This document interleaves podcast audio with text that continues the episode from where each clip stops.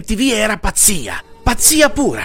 Una pazzia trasmessa 24 ore su 24 in stereofonia via cavo, capace di creare una delle più grandi rivoluzioni socioculturali di tutti i tempi e di segnare per sempre una generazione.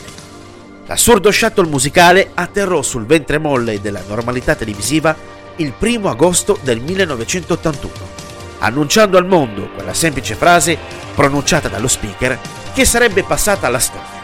Ladies and gentlemen, rock and roll. Era una cosa completamente innovativa, perché non si era mai visto nulla di simile prima d'ora.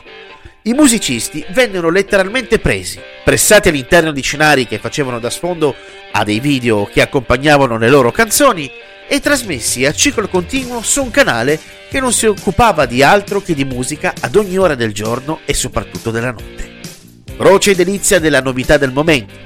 Se da un lato questo concetto è riuscito a creare capolavori come ad esempio il video di thriller di Michael Jackson e ha permesso di lanciare la carriera di molti artisti, dall'altro ha iniziato a costringere quest'ultimi a dover girare un video che alle volte era più conosciuto del brano stesso.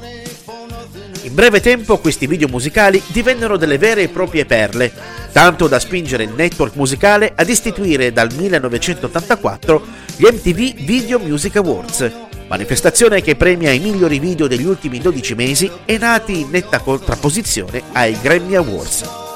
Per sottolineare quella lucida follia che avrebbe caratterizzato MTV per tutta la sua cosiddetta età dell'oro, Basti pensare che il primo video trasmesso per inaugurare le sue trasmissioni è stato quello che accompagnava il singolo Video Kill the Radio Star dei Buggles. Spiccato black humor o una precoce previsione? In ogni caso, una trovata fortuitamente geniale da parte del reparto di comunicazione di MTV di allora. In parole povere, MTV è il frutto imprevisto di un infuocato rapporto celebrativo tra la televisione e l'industria musicale conclusosi con un rapido rantolo da eiaculazione precoce da parte del macio della situazione, combattuto tra la voglia di fare bella figura con la sua partner e il lasciarsi andare al più sontuoso sciame sismico di orgasmi della sua esistenza. Ciò che venne fuori da questa sveltina fu un figlio capace di ammagliare grandi artisti del calibro di David Bowie, Kiss, Pat Benatar, Culture Club, Pete Ocean, Adam Ant, Billy Idol, Police, Cindy Lauper e la sua voce dannatamente squillante nonché il buon Mick Jagger, che diedero vita alla famosa campagna pubblicitaria I Want My MTV, che entrò talmente tanto nell'immaginario collettivo da essere inserita nei minuti iniziali del brano Money for Nothing dei Dire Straits, cantata dal buon Steve. Ma la grande M si distinse anche per aver dato sfogo alla pazzia creativa giovanile di giovani artisti che crearono degli show animati che diventarono ben presto dei grandi classici dell'animazione americana. Il tutto veniva trasmesso all'interno di un contenitore intitolato Liquid Television, dove un giovanissimo Danny Antonucci, autore de Leone il cane fifone ed Ed Ed Ed Eddie, ebbe modo di dare vita ad un tipo di animazione dai contenuti decisamente forti e dissacranti rivolti ad un pubblico adulto. Da citare anche Mike Judge, il creatore di Beavis e Butthead, uno degli show più iconici del canale insieme a Jackass.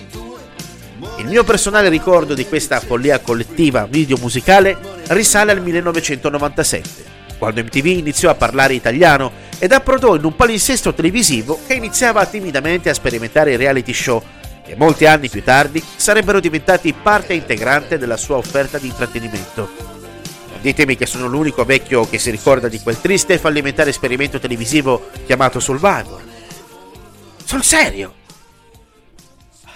Il palinsesto era caratterizzato da programmi quali Kitchen, Say What, Love Line, MTV on the Beach, Hitlist Italia, Brand New, MTV Trip, TRL, Dance Floor Chart, Supersonic, Tokusho e Video Clash.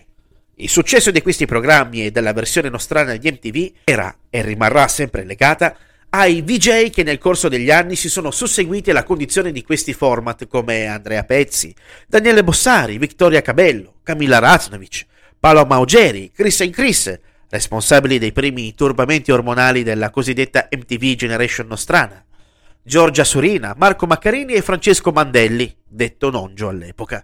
Un delirio musicale e visivo che era una delle forme più genuine di intrattenimento, andata definitivamente in vacca quando la grande M decise di mandare in onda i primi reality show di propria merdavigliosa produzione.